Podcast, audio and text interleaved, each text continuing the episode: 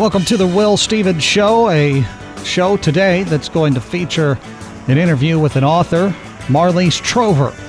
And the book that we're going to be interviewing her about is called Pass the Plate.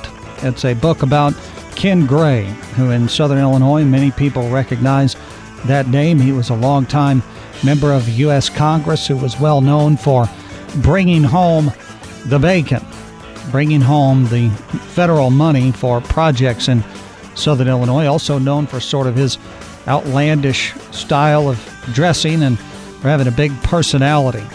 And so we'll be talking with Marleis Trover today about the life and legacy of Ken Gray.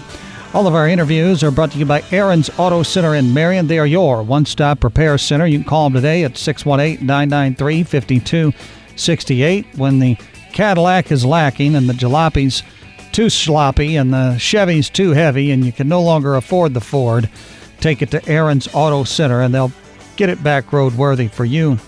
Also, you can send us a text message on the text line brought to you by Rural Trash Services. Look up Rural Trash Services today, mention WXAN, and you'll get 20% off your first month's bill. So let's just go right ahead and get into it. Our interview today with Marleis Trover the author, author of Pass the Plate. We're very thankful today to be joined by Marleis Trover. She is the co author, creator of a book called Pass the Plate The Legend and Legacy of United States Congressman Kenneth J. Gray. Ms. Trover, thank you so much for your time. Thank you. So let's get to learn a little bit about you. Uh, tell us about yourself and how you came to be involved with the writing of this book. I'm an, a lifelong uh, educator. Um, I went to see uh, my grandma graduate when she was 50 uh, to be a teacher. My cousin and I then started our, our quest to be teachers, and she and I were both uh, superintendents when we retired.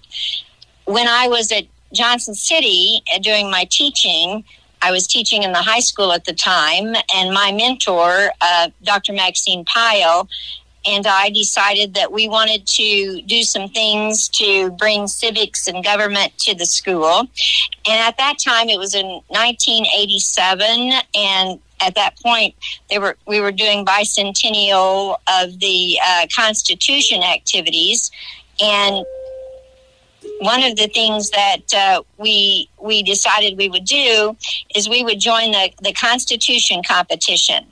That particular competition was at high schools all over the region, and uh, as to uh, what we got involved in, we, we really didn't know all the things that we were uh, going to do until we started looking at all the pieces.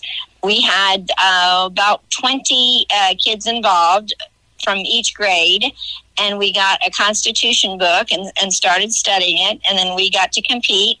We went to mount vernon and we went to springfield and we did pretty well. But we didn't go to dc uh, for the competition but the kids were so excited about everything that they had learned we decided that we would make some money selling donuts and we decided to go to dc the hall of the archives to see the constitution and at that time, our congressman was Kenneth J. Gray.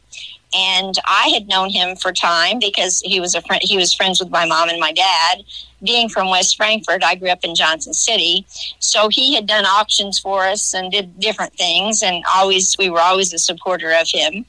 And he actually um, said that we could come, our school could come and our students could come to the Capitol and uh, he would take us around. He would show us different things. So we have a a picture of him on the Capitol steps uh, in the book with all our students. And from that time on, I've been um, very interested in uh, Kenny because he did things for Southern Illinois and brought real projects here. And at the time when he first started, was a very, very poor time in um, Southern Illinois history and he was very interested in uh, bringing some profit.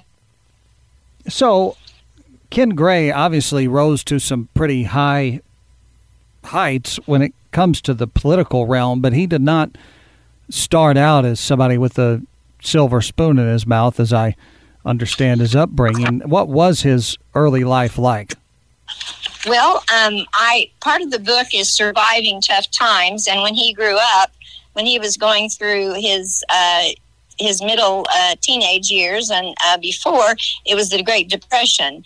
Uh, he grew up in Pope County, and I have a picture of him uh, with um, his classmates and very.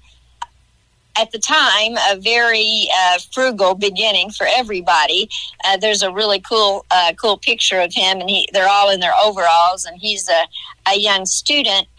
And he was always interested in things that moved. He was interested in cars and vehicles. And the, the one picture that I'm talking about, there's a tricycle, and, and he's broke his tricycle. He's really sad. The the thing about the the book is we wanted our students, Maxine and I wanted our students to know uh, what great shoulders we were standing on uh, to help out others, and the things that that Kenny and uh, the people in the Greatest Generation had done for us to get to the place we were.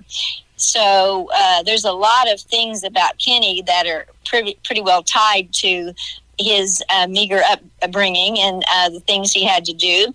He became an entrepreneur as as a high school student. He started his own uh, roller rink, and um, even though they didn't think that he was old enough to do that, so he made it a club and charged a quarter, and even had ways that if people didn't have a quarter, they could uh, join his club. He uh, was a auctioneer, and he always liked cars and uh, he had a whole museum at one time of, of older cars. So I think the surviving tough times part in in the um, book is is a pretty interesting uh, piece because the pictures from uh, that time period all are in the Library of Congress. And uh, as a uh, FDR Democrat most of my life, and com- complete the the things that he did for people uh, were really came across, and a lot of that was because he was able to connect with people, and he was always very. Right now, I'm teaching uh, school public relations and to principals, and we always give a copy of our book, Maxine and I, to the the principal candidates, and we talk about connecting with people and, and how Kenny was uh, quite the public relations person. He, I think he did the first probably televised uh, commercial uh, in Southern Illinois, and I'm not sure it's not in Illinois completely uh, when he was running for Congress the first time. So, uh, back to your question, I I really believe that the depression and getting things for people were very important to him. The name of the book, Pass the Plate, uh, was Kenny's uh, design. I wanted to be called Pass the Plate because Kenny was named the Prince of Pork. And pork had a connotation of uh, waste at one point. But uh, again, uh, I think uh, if it's for your region, it's called economic development. And Kenny would say, well, if housing and jobs and education is pork, then pass the plate. That's where it came from. And I, I think he and uh, my my mother's generation had a lot of their experiences and inspiration from that depression time and from the, the meager surround meager circumstances that they came from.